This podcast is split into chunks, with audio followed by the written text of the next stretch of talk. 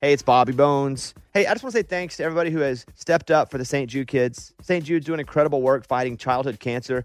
And because of donations like the ones that you give, families never receive a bill ever from St. Jude for treatment, travel, housing, food, none of that. Help St. Jude stop childhood cancer. Become a partner in hope. Get this awesome new This Shirt Saves Lives shirt. It's going to look great on you. So join all the doctors, researchers, and me in this fight. All right, text the word Bobby. It's only six numbers to 785 833. Again, text the word Bobby to just these six numbers 785 833. Willie Nelson, Waylon Jennings, Kris Kristofferson. You know, before they were legends of outlaw country, they were lost souls looking for their sound. Don't miss Mandy Moore and the new scripted Audible original, The Boar's Nest, Sue Brewer and the Birth of Outlaw Country Music. Discover the true untold story of the extraordinary woman behind the rise of outlaw country music and its biggest stars. Hear how one woman's vision in her tiny living room, far from Nashville's Music Row, became the epicenter of a musical movement. Mandy Moore as Sue Brewer in The Boar's Nest. Listen now at audible.com slash The Boar's Nest. This is the year to stop overpaying for your family plan. So choose a straight talk wireless family plan. Unlimited data, talk, and text on a reliable 5G network. And you can get a new line starting at $25 per line per month for four lines, plus taxes and fees and no contracts. That's good decision making. Available at Walmart and on straighttalk.com. Family plan discount with four lines, all on the silver unlimited plan. Not combinable with auto pay discount. In times of traffic, your data may be temporarily slower than other traffic. Video streams at up to 480p. Welcome to episode 258. Every Friday, we're trying to get this out so you guys can know what new music is out, and we'll start with that. But we'll also talk to Tucker Beathard, who's got a new record out today, which we'll mention.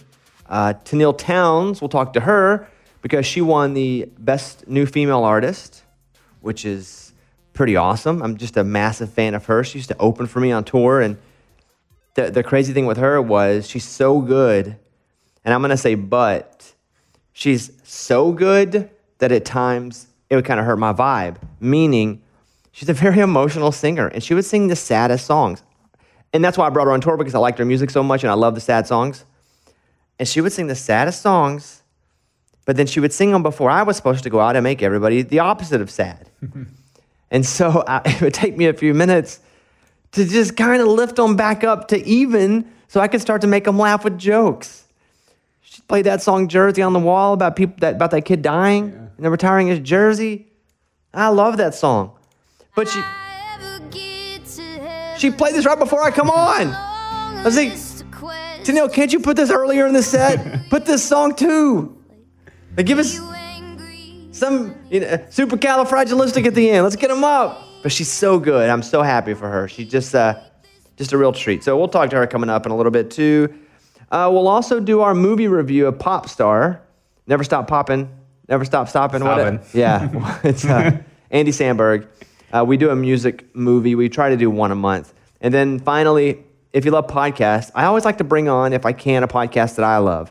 And Lillian Cunningham from Presidential is going to be talking with us. And we talk about some presidential stuff and cool facts about presidents. And maybe it'll get you interested to go check out that podcast. So um, I feel like we have a pretty good show. Again, this is kind of a new format for us because, you know, back pre COVID, I just have someone come sit in here and we talk for an hour. Uh, and then occasionally we'd put up something with new music. But, you know, we've shifted a bit. But I think what's going to be cool is whenever we get out of this, whenever it is, that it'll be a kind of a mixture. I think we do a half hour with somebody, long form.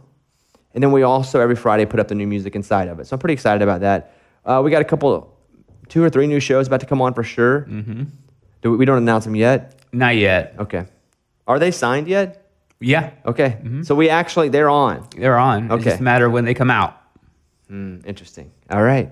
Uh, thank you guys for listening. Let's uh, let's get into the new music top five this week. Here are some songs that I think you'll like, and here are some albums I think you'll like. At number five this week, and we'll talk to him later.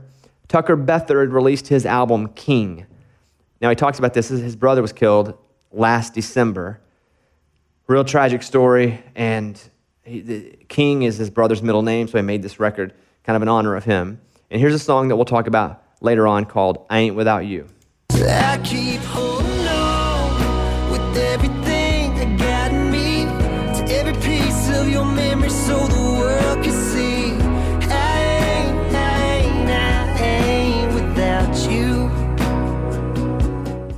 At number four this week on the new music is Lauren Alaina. She released a duet with Jon Pardi. Now it's the title track. The, the upcoming EP that'll be out soon is called Getting Over Him, but it's also the name of this song. So here's Lauren Alaina and Jon Pardi. We were diamond kiss and heartbreak beats and no string Saturday night. Hot like a match, it burned out fast. Forever wasn't in our eyes. You know, being able to sing with Jon Pardi, and I've been able to do that a couple times. Uh, he came out and guested with us at the Ryman as the Raging Idiots were playing, and also he opened for us once in Austin uh, before he really blew up. He was kind of mid blow up, but just I'm a big fan of him as an artist. He's a friend of mine too, but I tell you, he sings so violently. I've mentioned this before. It's 100% exertion when he sings. I mean, it is just ah, loud and, and right on. It's like he was singing in honky tonks so people could hear him without a microphone, and now there's just a microphone in front of him. If you play that clip again, listen, and again, you're hearing a, a, a studio recording, but you, what reminded me, of, I can hear him doing that in this song. Like, li- listen to the force behind his vocals when he sings. We were diamond kiss and heartbreak beats and no string Saturday night. I mean, that's not just him singing. That's I mean, he, he goes hard, and I had no idea. He's one of him and Luke Combs are the most violent singers I've been around. Luke Combs will startle you when he starts singing. First time he came in, right when he moved to Nashville, I was like, he was like, "Yeah, man, I'm gonna do this song. All right, uh, uh, here we go." and I remember Amy going, "Oh my god!" But uh, yeah, that's Lauren Alaina's new song at number four, Getting Over Him. Josh Turner released Country State of Mind. I love a good covers album. I love it. And this is what this is it's a covers album with guest appearances from a lot of the people that either were involved in the original song or new artists. Uh, Kris Kristofferson, Runaway June, Chris Janson, John Anderson, Maddie and Tae, and Randy Travis on a duet of Forever and Ever Amen. Here's a cover of Josh Turner, Forever and Ever Amen.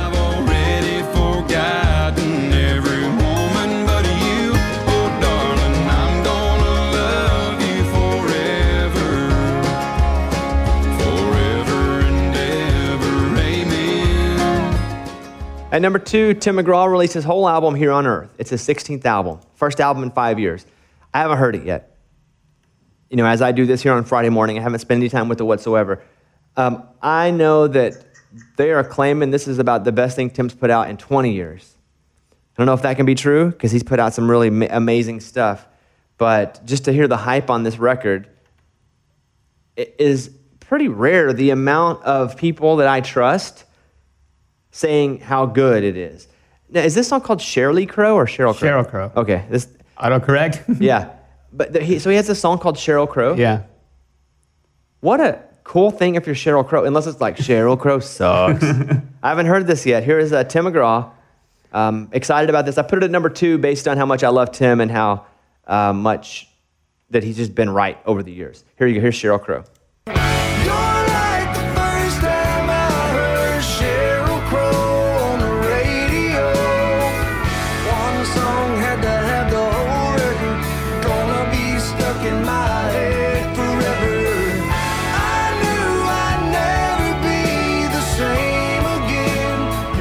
Always a, a tough thing to take a person and put them somewhere that stays forever, like a song.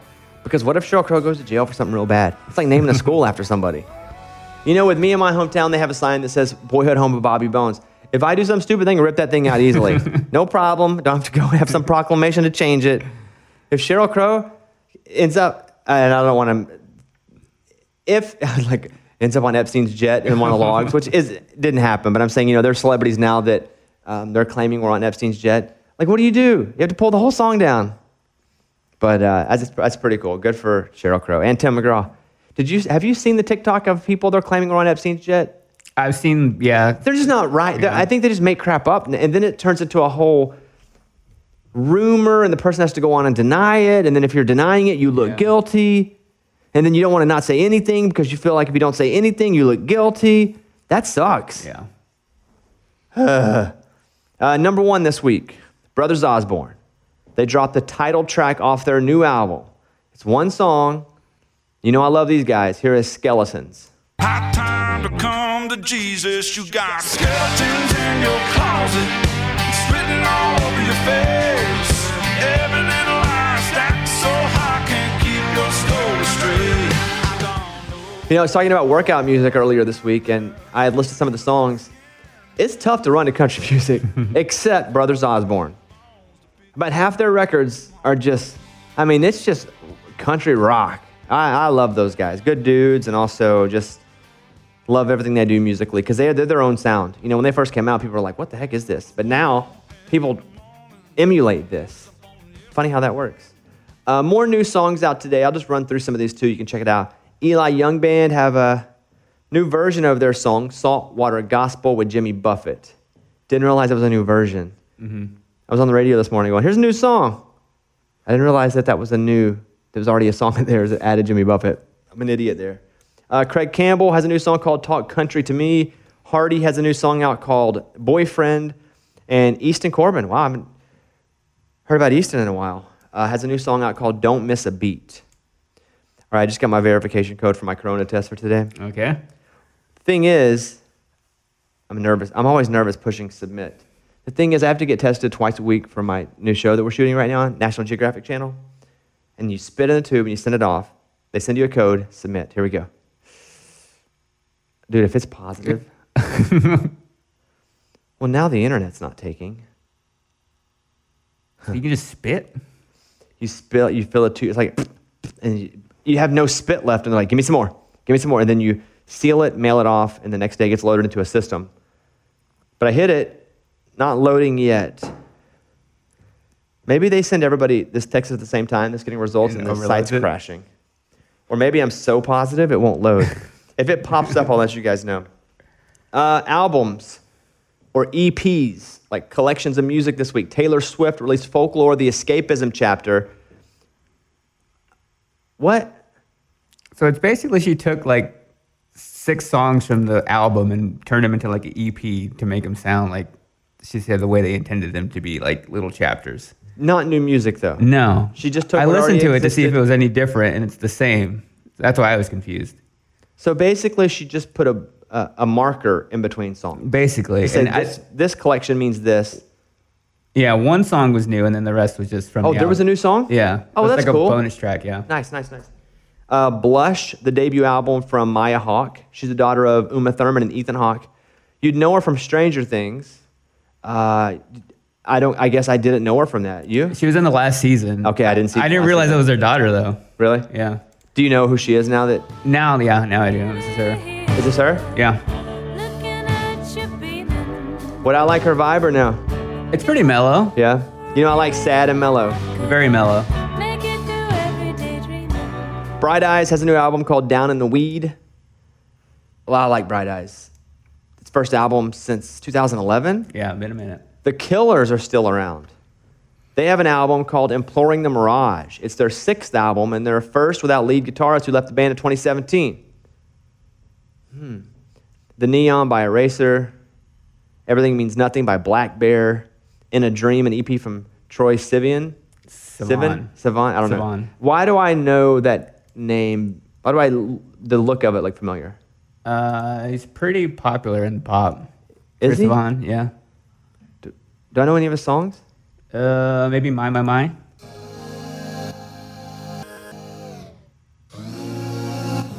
So far, I'm not recognizing it. Do they play it on Kiss FM? Yeah. Keep it up. Diamond, don't make me wait another day. What's the hook?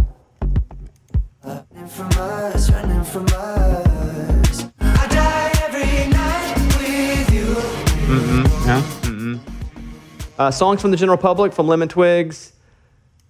Ah, let's see. Da, da, da. I think that's it. Restoration from Lecrae, the Christian hip hop artist, is that too.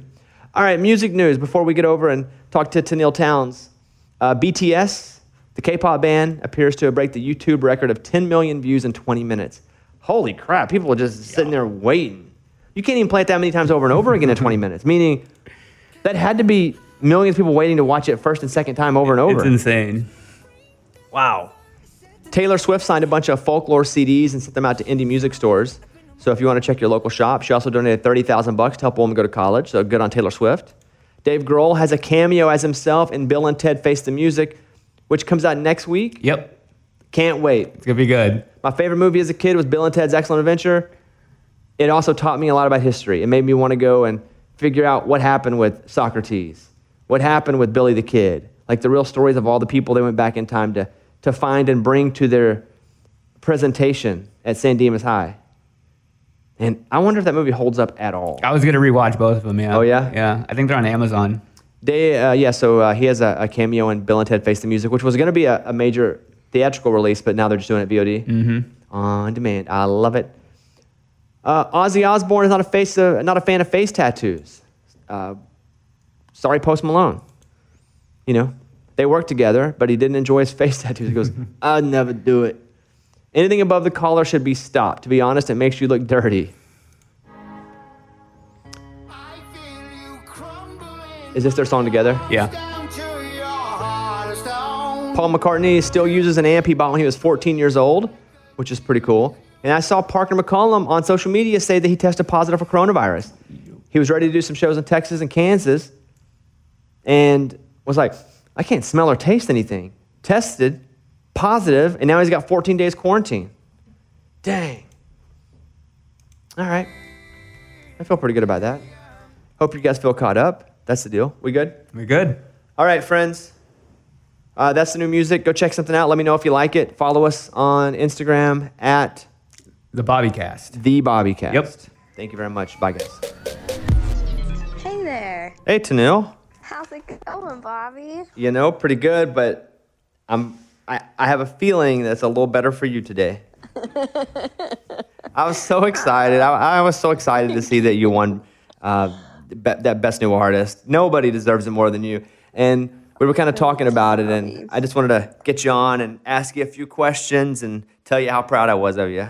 Oh, that's so nice. Thank you for reaching out. It's always awesome to talk to you. And uh, yeah, I'm just still floating. I don't even, I don't even know. It's so crazy. So you obviously think that you something's about to happen to you. Meaning you get up and you, you know everybody's doing Zoom interviews constantly. And who do you think you're about to talk to? Um, I thought it was a radio interview of via Zoom, and we've been doing so many of them in this time. I really wasn't thinking twice about it, and so I just was sitting there ready to do the next interview, and then the screen. I thought it was weird because the screen was dark, like it hadn't. I was like, "Hello, like who's on the other end?" And then Keith Urban's face popped up, and I lost my mind. So did you lose your mind because you saw Keith Urban or because you knew what it meant since Keith Urban was on? No, no, I it took me a second to catch up in my brain as to what this could mean. I definitely was losing my mind because it was Keith Urban and also just because it it just it's kind of scared me. I kind of have a bit of a tendency to scare easy and he said boom in his Australian accent which kind of sounded a lot like boo and it just like it terrified me and it was Keith Urban all at the same time. So no one tipped you off, even that the announcement was coming that day. Honestly, Honestly, nobody tipped me off that it was coming that day. Nope. Wow. My manager kept it a secret a whole week. I don't know how. I it was crazy, that I'm so glad it worked out to be a surprise because it's so much more fun that way. But I knew that they were. I thought uh, in my mind it was August 20th. That that was the date that I had in my mind that they were announcing. So I definitely was not expecting that. the ACMs were delayed from April to September because of Corona, and the voting had already closed, but you had to wait an extra five months to find out how Yeah. things turned out. So you're just sitting for five months going, wait, we're, we're delayed here. Can you, yeah, months. can you at least let us know? yes. It was a long time. It was like, okay, so the show, we were so, I'm so glad that the show's still happening. And then it, when they announced that it got moved to September, I was like, that's awesome. But what does that mean? because that's a long time from now. And you won in a really great group. I mean, Ingrid, Gabby Barrett. Yeah, it's just a, a great group of people it's that crazy. Yeah. And I love that everybody put has put out records and like that there's all of these songs that from amazing female artists that are being heard. It's awesome. Well, well, well. I'm just telling you, it's uh, a real treat for me. I, I wonder, are you going to perform at the ACMs now since you're best new female artist? I am, which I also Wow. hadn't really I hadn't put that together either. And Keith said that on the Zoom call and I was like, Oh right, that's really cool. so, what are you going to play? I think I'm gonna do somebody's daughter. I I've I'm I'm pretty stoked we get to do this part from the Ryman. So um I'm I'm like pretty I love that place so much. I'm excited to sing a bit of that song in there. Yeah, I was going to ask you because they're doing it from three locations: the Bluebird, the Opry House, and the Ryman. You know, and all three are great. But Yes. which one? You're saying you're playing at the Ryman. I'm doing the Ryman spot, yes. And any of those I'm like these are all my favorite places in Nashville. But um but yeah, the Ryman feels pretty special to me. So I'm excited for that. I don't know if this is accurate or not, but I obviously I follow you on social media. But are you nominated for the CCMA Entertainer of the Year? I am, yeah. That's freaking awesome. It's crazy. It's great. It's very, very cool. Ugh, Like when home recognizes you. Yeah, I mean it's and obviously you. le- And I'll compare it to it, not the same, but me from Arkansas. When my home state does Right. something for me, even though it's not America, even though it's not the biggest thing, it means as much, if not more, because those are, are my roots. And with you coming from Canada, obviously you love them so much, but you came down to the States to pursue a country music career in Nashville. But when they recognize you and go, hey, entertainer of the year, you're up for that, that's got to be awesome, right? You're so right. There is something different when it comes from home. Um, it is really awesome. And it's kind of like, I'm just grateful that they're still excited and up for the adventure too. Cause it's, it, I did come here to Nashville and, um, it just means a lot that the place where I started off is like still cheering and, and in for the ride. It's pretty awesome. What tours did you not get to go on because of Corona? So opening for Alan Jackson, we only did I think we did maybe six of those shows. So that one was cut short, and then the Sugarland tour this summer too. Dang.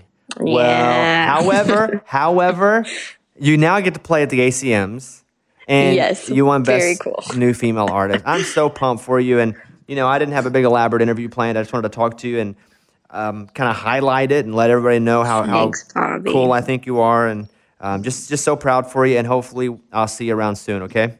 I know. I look forward to that. Thanks for for chatting today and sending a hug your way. Hope you're doing good. All right, Tenille. Talk to you later. Thanks, Bobby. Bye. This festival and concert season will be all about the boots, and Tecovas is your next stop before attending your next concert. Tecovas has seasonal and limited edition offerings this spring. Talking about men's boots, women's boots, um, apparel, hats, bags, and more. All Tecovas boots are made by hand in a time-honored tradition, timeless style, always on trend. And Tecovas has first wear comfort, little to no break-in period. Like it's hard to find this level of comfort paired with this level of style. Plus, direct consumer pricing keeps the value on your feet, the money in your pocket. So stop by your local Tacova store, have a complimentary drink, shop the new styles.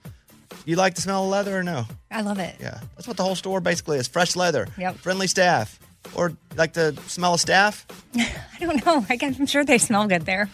Many stores have leather custom branding to make your boots truly personalized. What a gift, too. Regular live music and events, there is no in store experience like this. If you can't make it to a store, just visit tecovas.com. T E C O V A S.com. T E C O V A S. Yeah. Yeah. Dot com. Tecovas.com. Find your new favorite pair of boots today. Willie Nelson, Waylon Jennings, Kris Kristofferson. How did the biggest names in outlaw country start a musical revolution? Through one woman's vision from one tiny living room. Don't miss Mandy Moore as Sue Brewer in the new scripted Audible original, The Boar's Nest, Sue Brewer and the Birth of Outlaw Country Music. Discover the true untold story of the extraordinary woman behind the outlaw country music movement and its biggest stars. Brewer shaped the sound and soul of country music as we know it today, despite never picking up an instrument herself. Lovingly dubbed as the Boar's Nest, Sue's Place was an intimate staging ground where a new breed of singer songwriters, wounded souls, wayward upstarts, that's where they would spur each other and tap into something bigger and something realer. Starring Mandy Moore and featuring Ebon Moss-Bachrach as Shel Silverstein and TJ Osborne as Johnny Cash, alongside a full ensemble cast. Audible invites you to enter the boar's nest and experience the rise of a musical revolution. One woman, one time, one place. The Boar's Nest, Sue Brewer, and the birth of outlaw country music. Listen now at audible.com slash the boar's nest. Hey, it's Bobby Bones. I just want to say thanks to everybody who has stepped up for the kids at St. Jude. St. Jude's been leading the way in the world's best survival rates for some of the most aggressive forms of childhood cancer. Your support means that families never get a bill from St. Jude for treatment or travel or housing or food. so the families can focus on helping their child live. And that really hits home for me because I've been to St. Jude many times. I've hung out with the kids, played music for the kids. I was in the hospital a lot as a kid. Now, I didn't have cancer, but if it wasn't for people stepping up, I don't know that I would have been able to go and stay in the hospital and be taken care of. So that's why we do this take care of others. You can help St. Jude stop childhood cancer by becoming a partner in hope. When you do this, you'll get this awesome new This Shirt Saves Lives shirt. So join all the doctors and researchers, you know, and me in this fight and just text the word Bobby to 785 833. It's only six numbers, but text the word Bobby to 785 833.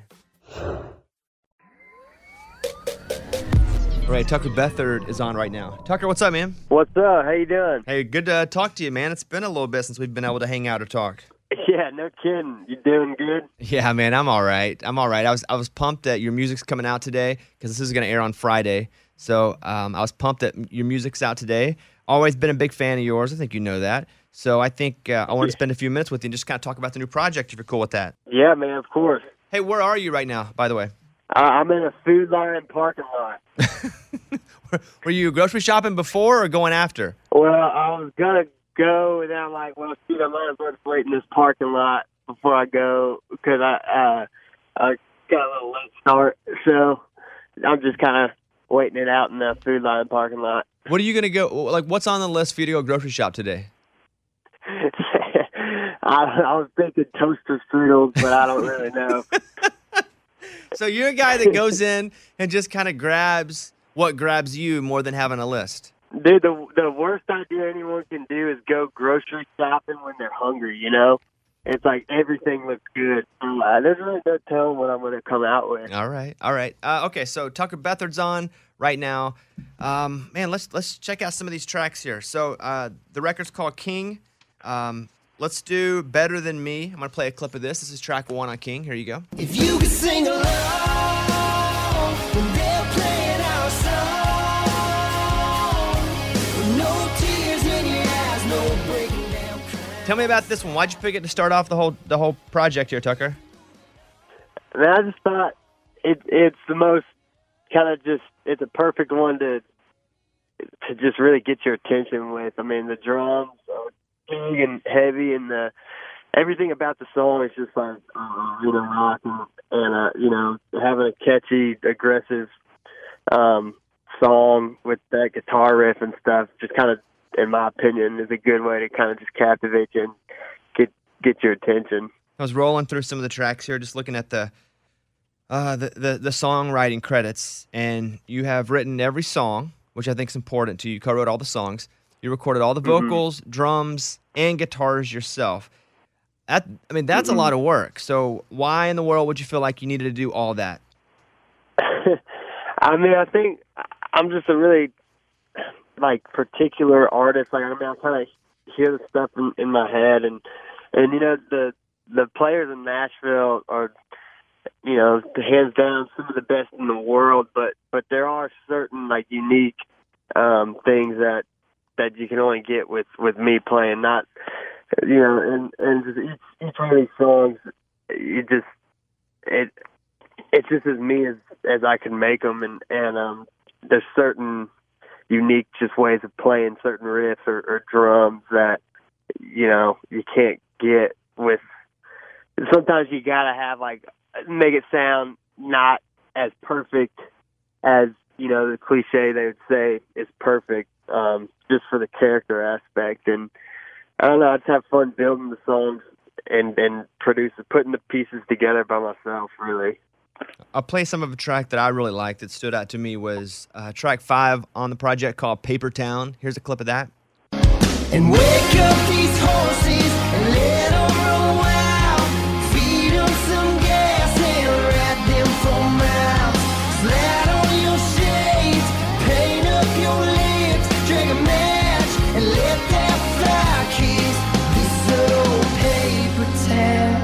So tell me about this. You walked into the writing room. You, Phil O'Donnell, Monty Criswell are sitting around. How in the world does Paper Town come up as a concept? And tell me about that.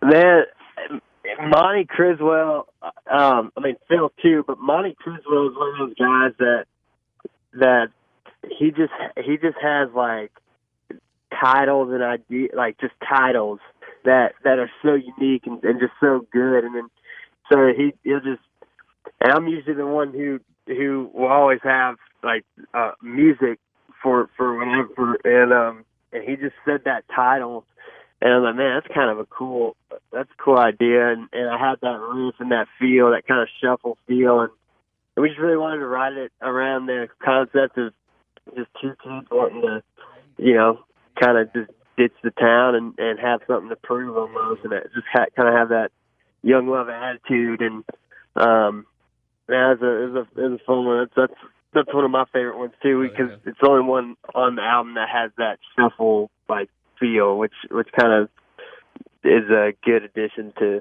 to the whole project. Want to walk through a couple more tracks real quick, and I'll do "I Ain't Without You." Um, you wrote this with one other person. You can uh, tell me about who you wrote it with, and tell me what the song's about.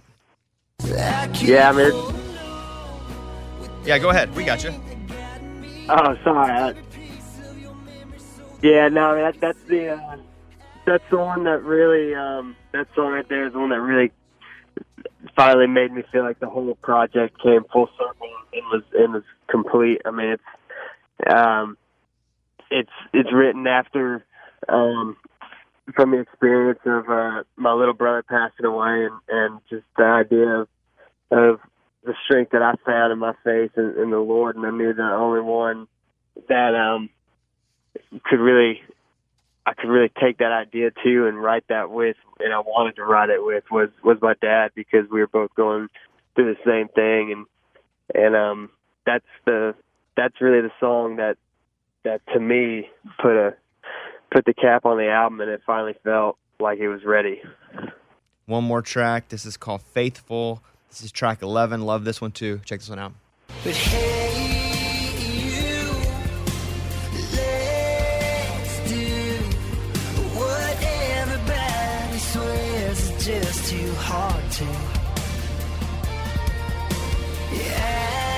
All right, this is the last track. I'm gonna have you comment on Tucker. Tell me about "Faithful" here. Yeah, that's uh, it. That's uh, kind of the song that set the tone for for for a lot of my career. I mean, aside from from Rock On, obviously, but but that song was one in like 2015 that put out on YouTube, uh, acoustic, like just solo um, live performance, it, and and it kind of just took off, and and um, um, everyone who's been following me is familiar with it and, and been waiting for it, and, and it's kind of a cool. It's cool because this project is is such a special project for me, and it's like a timeline and a journey. It really reflects on the journey that I've had so far as an artist, and that song is kind of where a lot of it started. And um, so it's cool to have songs like "I Ain't Without You" and "Faithful" um, on the same project because they're both just mark very significant times in my life and career, and it's cool to finally have uh, have be able to put out this album because this is my first album released with the record label, which is which is crazy, but it's but it's a special one for sure. All right, 13 tracks. It's called King. You know, I know in December the whole town was hurting for you, man. Um, you know, when your brother passed away, and you actually named the record after your brother. It's his middle. It was his middle name, right? Yeah, And that decision. Who, Yeah. Who who who did you kind of walk through that decision with? Your dad, your brothers? no man, it, it was really just kind of kind of my own thing. I mean, because the whole project just started feeling because a lot of this project was recorded at the same time. I independently released that my previous record, the Nobody's Everything. I still had this whole half, and it was going to be like a part two thing. But then I just started writing new songs and, and experiencing new things, and and it just kind of grew. Started feeling like it just grew into its own project and, it, and its own separate thing. And specifically, when that happened, um, it was like, yeah, man, this is a totally different chapter for me. And um, and my brother played such a big role in in, in influencing me as as a person and and as an artist um, with his time on Earth and and is continuing his legacy, continuing to do that to me while he's in heaven. And and um, you know, I just wanted a piece of him forefront on this project because it's special to me, and and I know he's he's the if anyone would- is happy for me more than ever. He's he's the one. I mean, he's he's always been my biggest supporter. So I've got three questions. And I'm gonna let you go. They're all pretty short questions. Number one is I was looking at uh, as I was finding some of these tracks to be able to listen to fully, not just you know to hear the the samples that the, the label sends me. And I was looking for "Rock On," the song from back in the day. It's not on. I couldn't find it on a streaming service. You pull you pull that? Dude, I didn't do that. Man, that that's a that's a product of um of previous record label when I think they kind of got offended when when I decided I wanted to set, split ways with them and and um so they kind of took down the five songs that uh, I released with them which you know to be honest I was pretty I was pretty happy about it not gonna lie just because like man if if I now I finally finally got the freedom that I want as an artist. Like this is how I want to start now. So it's like a whole clean slate. So All right. yeah, it All is right. what it is. Uh, the second thing I was online, and just as a personal story, I tried to, you know, we have the B team now, which is a bunch of our listeners that come together to do good things for others. Um, and for, before it was the B team, I tried the Boners, and they didn't like that. Um, but, but you have the Mother Tuckers. Now, was there? What did your folks say about when you said, "Hey, we're gonna do the Mother Tuckers"? I mean, I think I, I was surprised surprised that I think everybody was kind of on board with it. I mean, I remember uh, me me and my brothers growing up. We we had our own little band, and we were always thinking of names. And I always wanted to name the band Mother Mother Tucker, and and they obviously were like, no, it's, it's that's too much of just you, you know. And um, but now that I got my own fan club, it's like, of course, I'm finally going to utilize that name. All right, final question. Uh, what flavor of toaster strudel will you be pursuing? Man, you know, whatever catches my eye, but I usually gravitate towards uh, strawberry or blueberry. Yeah, the berries. I, I, I'm a big red guy. Cherry, strawberry. If it's red, it all tastes the same to me anyway. So red makes me feel better. All right, there he is, Tucker Beathard. Yeah. I love the guy. I love love his music. Um, at Tucker Beathard uh, on Instagram. It's 13 tracks. It's called King. Uh, go check it out. Go go sample it. Find a few tracks. We went through some of them here today, but uh, there, there there's a lot. The guy definitely has a voice. He he says something specific. You may love it, you may hate it, but you're you're gonna understand what he's saying. Um, and and I can always appreciate that from an artist, Tucker. So it's good to talk to you, and hopefully I'll see uh see you around pretty soon. Yeah, man, good to talk to you. Thanks for having me. All right, see you, Tucker. All right, see ya. So we all had the homework assignment to watch that movie Pop Star with Andy Samberg. Uh, as about once a month, we'll watch a music movie and review it. What was the last one we did? Oh, Uh, Walk Dewey- Hard. yeah, Dewey Cox. Walk Hard. Uh, this one, uh, Pop Star, is r- just in, in, when I watched it, I just thought it was the kind of a mockumentary on two things. One, the Justin Bieber documentary, because I think that happened around that time, and then two, just boy bands and pop music in general. I think it was a mix of those two. Mike, how'd you feel about about that description? Pretty good, yeah. Um, first of all, before we get into anything about it, did you like Pop Star, Mike? I liked it. I thought it was funny. I like the parody genre, and I just like Andy Samberg a lot. The parody genre, meaning the movie. Yeah, the parody movies. I think about the songs. Yes. Uh, Eddie, what'd you think? Look, man, it was stupid. Like it was truly a stupid, dumb movie, but I laughed probably the entire time. The songs were great. I think just the funny storyline was, I dude, I laughed. I LOL'd, and then after I would laugh, I would say, "This is so dumb."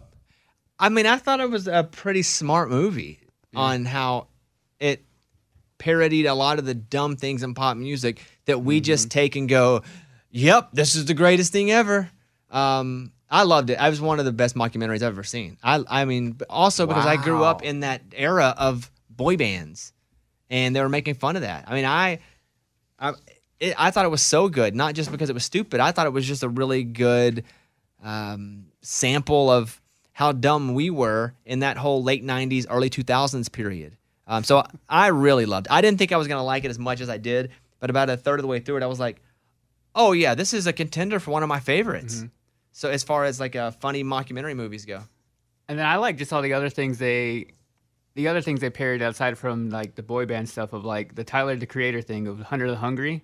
Oh, yeah. like that Yeah, yeah, being yeah. like the biggest thing and like okay we'll bring them on this tour. Like I don't know I like that aspect of it too. And even like the And Hunter the Hungry was playing clubs. Like they go and he's like this. ang- He's a Tyler the Creator, but Yeah. he's doing. brunch. yeah.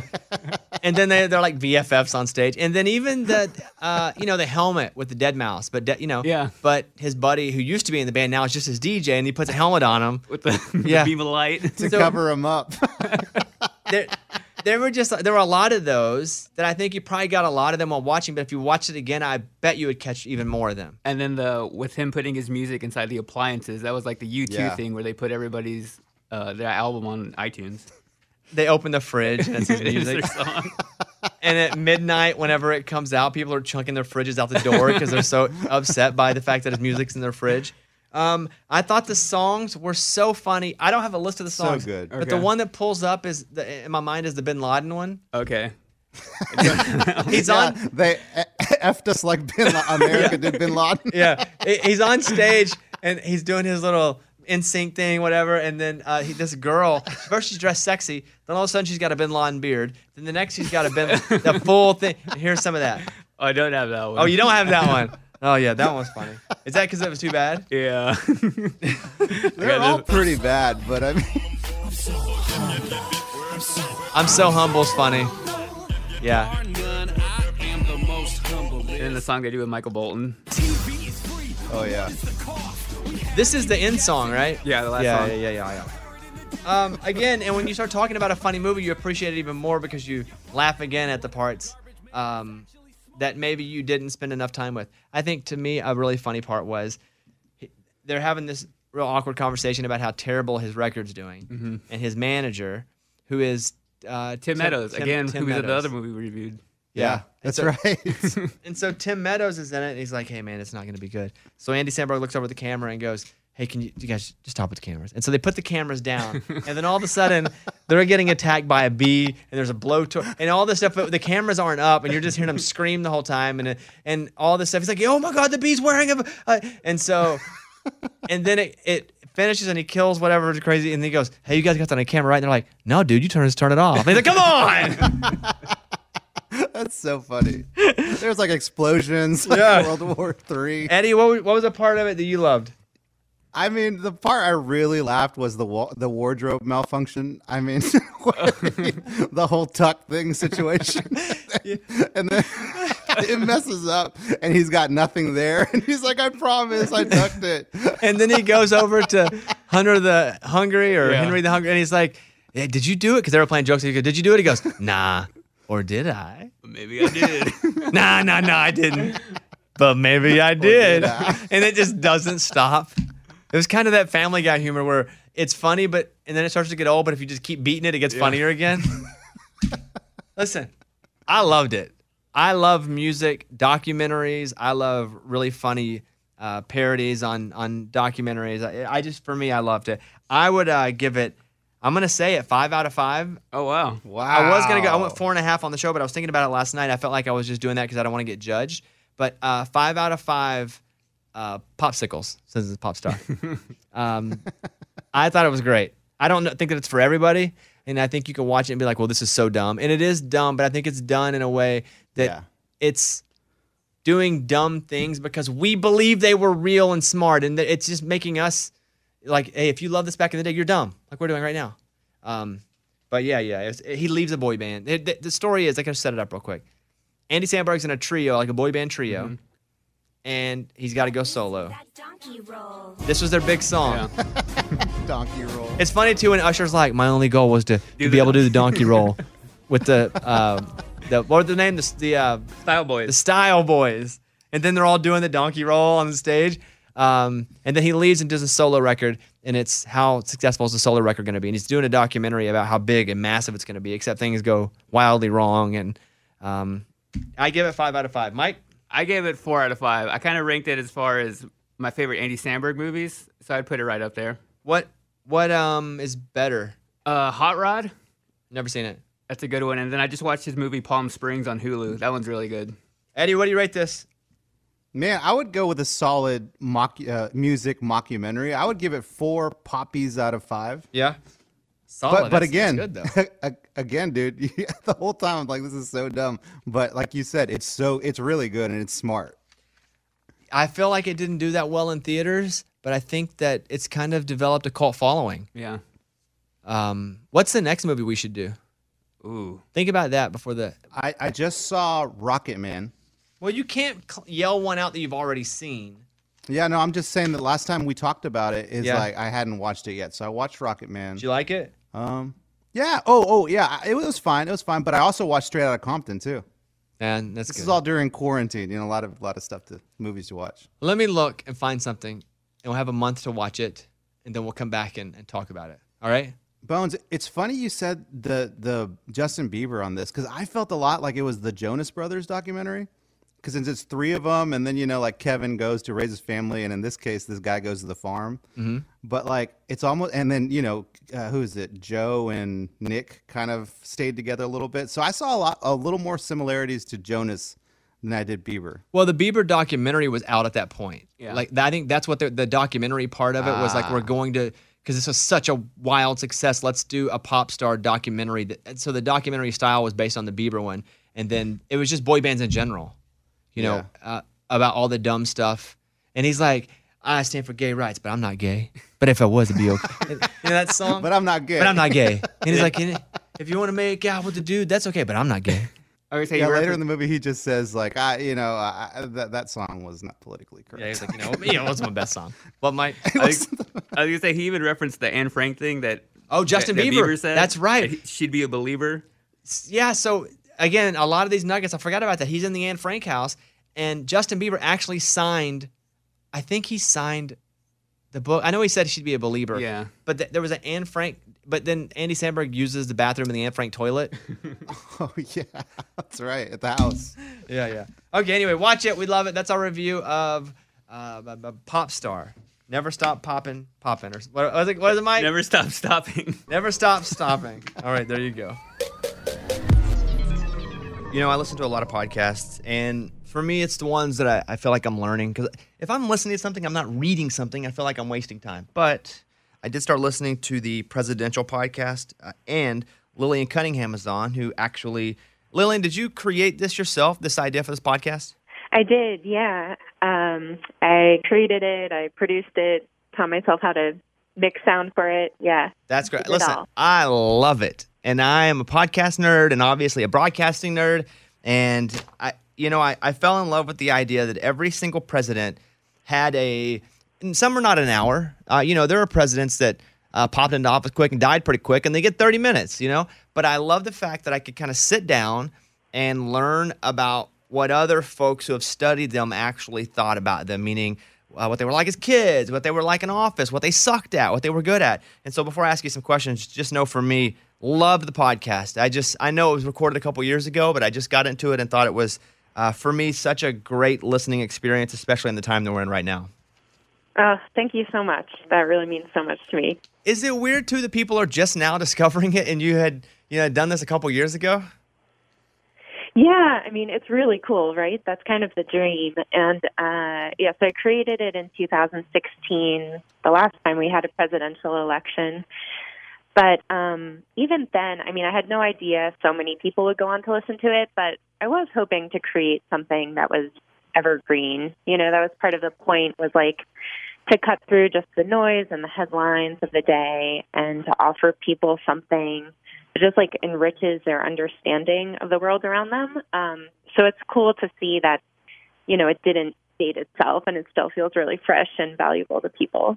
Lillian is a Washington Post journalist and podcaster. And so I just have some stuff before we talk into what the new episodes are, because I think a lot of my listeners on this podcast or my radio show aren't going to even know what the old episodes are quite yet. So if, I I just want to kind of start from the beginning and ask you some general president questions that you may have picked up some answers during the time. Is that cool? Cool. Yeah, great. Um, when you started this, were you a big president buff? Like, did you have a ton of presidential like knowledge? Uh, no, that I didn't. Um, that was kind of the funny thing is I think people expect like, oh, you created this podcast about presidential history. You must have been like, you know, one of those people who's read a biography of every president. Um, and I was kind of the opposite. I mean, I'm someone like you, Bobby. Like I'm someone who's just really curious. I love learning new things. Um, but I always kind of felt like I had this gap in my knowledge about presidential history. like beyond just Lincoln and TR and like the presidents who you learn about in school. So yeah, so for me doing the podcast was in some ways like a personal quest to fill these gaps in my own knowledge um, and hopefully along the way, you know, to do the same for people who are listening to it. Whenever I read Accidental Presidents, I was shocked that bad water was killing presidents. I was shocked. I could not believe it. And so, Isn't that crazy? talk about that for a second. How the tainted water supply killed a couple of presidents. Yeah, I mean, this is something I had no idea about before I did the podcast. But, you know, there are all these kind of tall tales about why some of the early presidents who died in office died. Like, there's a story about how William Henry Harrison caught pneumonia giving his, um, you know, his speech, and that's what killed him 30 days later. And Zachary Taylor, like, ate a bad cherry. But it turns out that for a lot of these guys, um, the the water supply in the 1800s to the White House was totally contaminated. I mean, it's gross. It's like there was a sewer behind the White House, and anyway, um, these like current day medical detectives have like gone back through the records and their symptoms and realized like William Henry Harrison, Zachary Taylor, Abraham Lincoln's son, like all of all of these deaths actually were caused by the contaminated water supply, Wild. which is Just, yeah, just totally sewer. wild. Just basically, they got killed by bad sewer as they're running our country. yeah. Uh, another, I mean, another thing called I- DC the swamp, but yeah. that that was wild to me was uh, John Adams, right? He's the only founding father that doesn't have a monument. Yeah, and when you think back about, and, it- and if I'm right, again, I don't, I didn't write a bunch of stuff down. I'm going from memory. Wasn't he the only founding father that didn't have slaves as well? Yeah, I mean, he was the only, yeah, pre, you know, early one of our presidents who didn't. Um, really incredible guy, and uh, yeah, it's funny. I've seen so the John Adams episode I did focused a lot on, you know, both those great parts about his legacy and you know speaking out against slavery. Um, but then also the fact that he doesn't have a huge monument in D.C. like Thomas Jefferson and George Washington do and it's been fun like in the past four years tons of people who've listened to the podcast have written to me to say like how do we start some sort of effort to get adams a monument um, so i don't know that it'll ever happen monuments are i think we're kind of moving away from monuments these days that you know put Yeah. individuals up on pedestals but um but it is cool that you know people are are paying attention to things like that and thinking about like what are the legacies we actually should be celebrating here when I hear you talk about Thomas Jefferson, again, I had read kind of the the the macro version of Thomas Jefferson's story, and he seemed like a fine enough guy. However, when you dig down into Thomas Jefferson, not a guy I would have liked hanging out with. Just does not seem like a good dude. Yeah, I mean that was I remember talking to one of the guests on the podcast about that, and I had this question. I'm you know sure you've run into listening to the episodes there. For every president, I ask historians and biographers like what it would be like on a blind date with one of the presidents. Um, and I do it partly to like throw the historians off their game a little bit, but also just because I think it gives really interesting insight to who these people are. Um, and I remember the person I asked about Thomas Jefferson was like, "You might go on a first date with him, but you would not go on a second date with him. like, he is just not. He is just not a guy you'd really find you wanted to spend a lot of time around." And all men aren't created equal if you still have slaves, Thomas Jefferson. You know? Yep. I mean, that was that's what we know him for saying, yet he still had hundreds of slaves. Um, let's talk about Warren Harding for a second. So, ooh, yeah. Some crazy scandals. Kind of walk over some of the Warren Harding scandals that if it happened today, well, I don't know. What's happening today is pretty crazy. Don't get me wrong. But let's say if it happened four years ago, the place would have been- went berserk. Yeah, I mean Warren Harding, um, a a hundred years ago, yeah, 1920, um, he was elected, and I- knew nothing about Warren Harding before I did his episode, and I did all of these like week to week in real time, and I remember the Warren Harding Harding week approaching and thinking like, oh my god, what am I going to do about this guy? it turns out like there is so much to cover with him. Um, I'm still hoping I'll get a call to like create a whole Netflix special about him because I think he's just insane.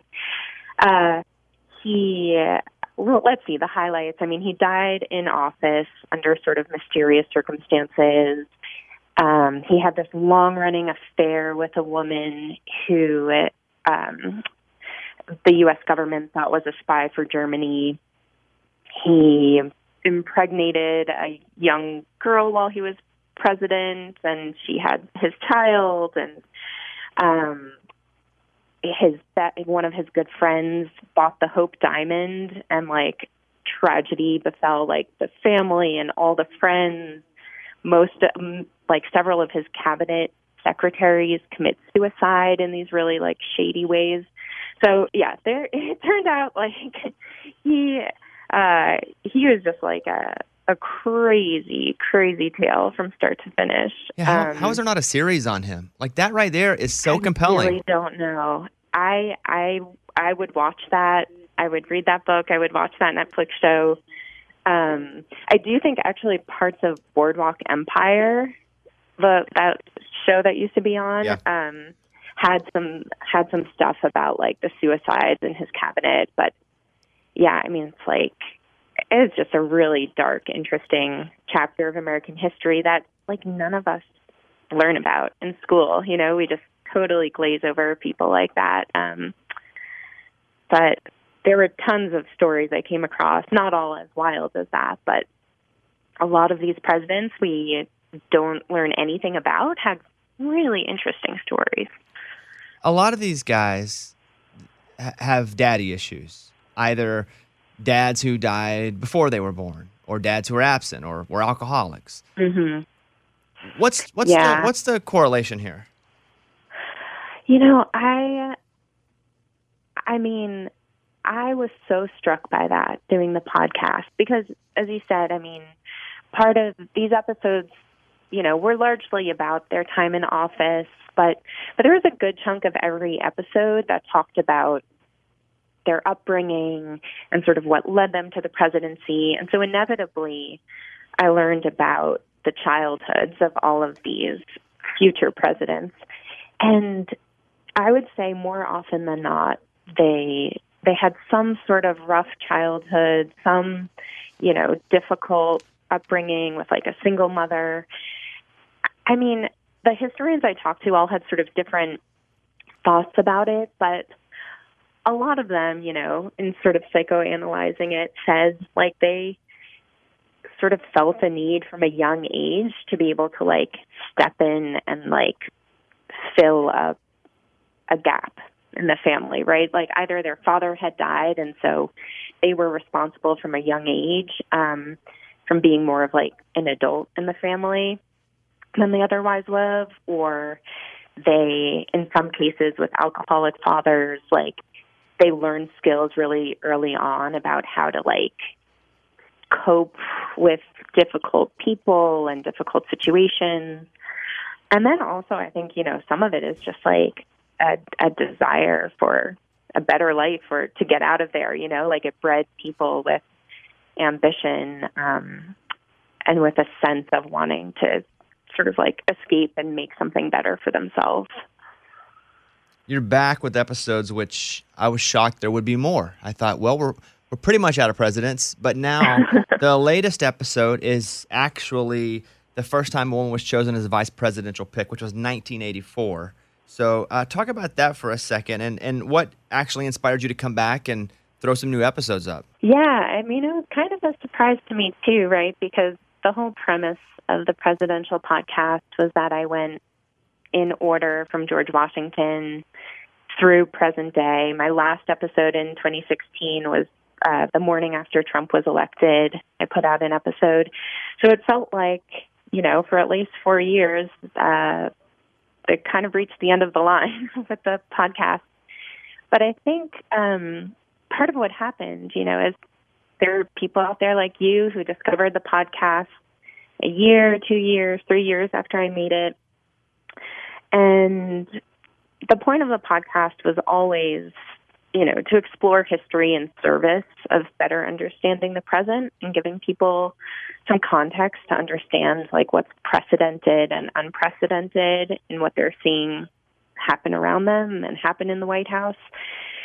So it felt like even though we couldn't make more episodes about new presidents, that there was still kind of, especially in, in another election year, there was a role, a sort of public service role that I could fill by coming back in and saying, you know, hey, there are plenty of other stories that relate to presidential history in some way that help illuminate what's happening around us today. And so, yeah, the most recent one was a look back at the 1984 election, the first time a, a woman was picked to be the the vice presidential candidate for a major party.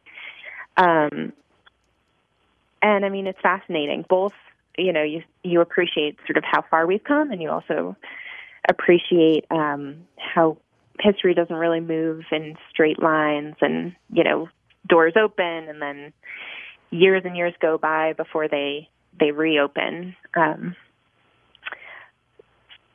so yeah, Geraldine Ferraro is a, a really interesting story too, and I I had the chance to talk to Walter Mondale, who was the presidential candidate who uh, chose her, and the former vice presidential candidate. He's 92 years old, and he did a Zoom call with me for the for the podcast to talk about why he picked her and That's pretty cool. you know what challenges he faced. So yeah, really cool to be able to do that. Well, let me ask you some. We only have a couple minutes left. Some some pretty quick hitter questions, and they may not be that easy to quick hit, but um, let's see what we can do here. This is a big one though.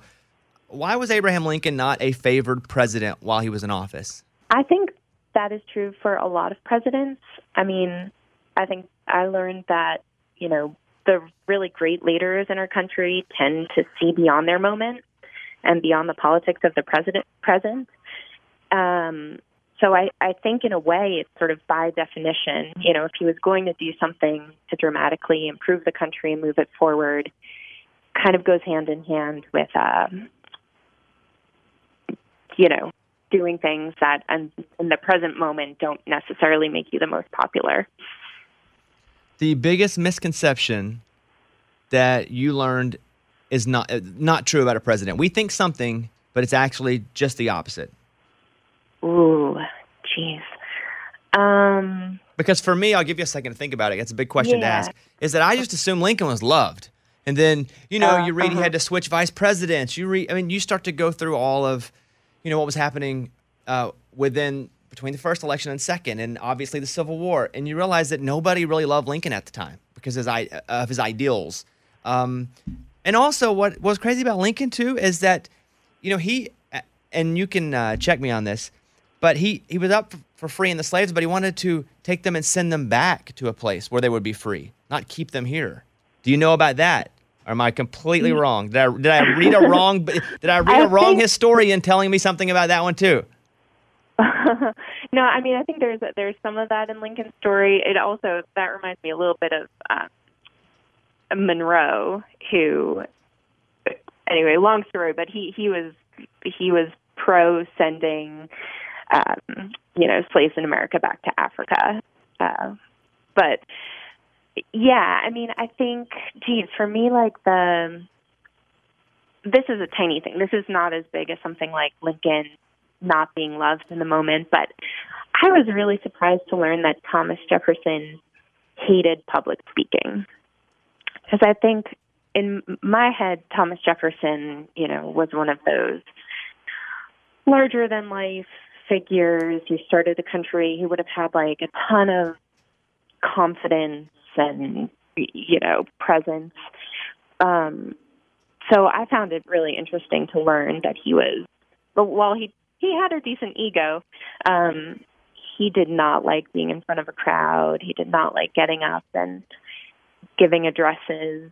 And I think these days it's a good reminder, like how much the job of the president has changed. Because these days you can't be president without feeling okay speaking in front of crowds. Yeah, right. Even loving speaking in front of crowds, but it was such a different office back then that you could get away with uh, not wanting to see anyone. All right, I had a producer fact. president. I had a producer fact check me here. Here's here is um, the Abraham Lincoln block.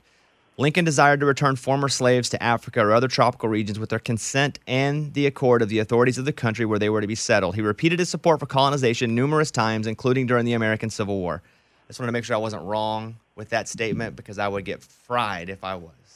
Um, well, Lillian, I am a, a massive fan of the podcast, and I hope a lot of my listeners, I know a lot of my listeners were going over to it. I was getting tagged and stuff all the time with, uh, especially uh, right now as we get into another election. It's always best to learn about what happened. It helps you at least not be surprised with what happens next. You know, history's a great indicator. So I encourage everyone to check out uh, Presidential. She has some other podcasts too, if you like that. I have them here Constitutional, which explores the Constitution, and Moonrise, which is an audio miniseries hosted by Lillian. And it digs into the nuclear arms race of the Cold War and the transformation of American society and politics. I gotta admit, I haven't got into that one yet, but I'm such a fan of Presidential. I'm probably gonna jump into Constitutional next. So, Lillian, thank you very much. Oh, thank you so much, Bobby. This It- was really fun. Yeah, great to talk to you. And everybody, check out Presidential. Bye, Lillian. Bye. Thanks. This festival and concert season will be all about the boots, and Tecovas is your stop before attending your next concert. All Tecovas boots are made by hand in a time honored tradition with timeless styles that are always on trend. And Tecovas has first wear comfort with little to no break in period.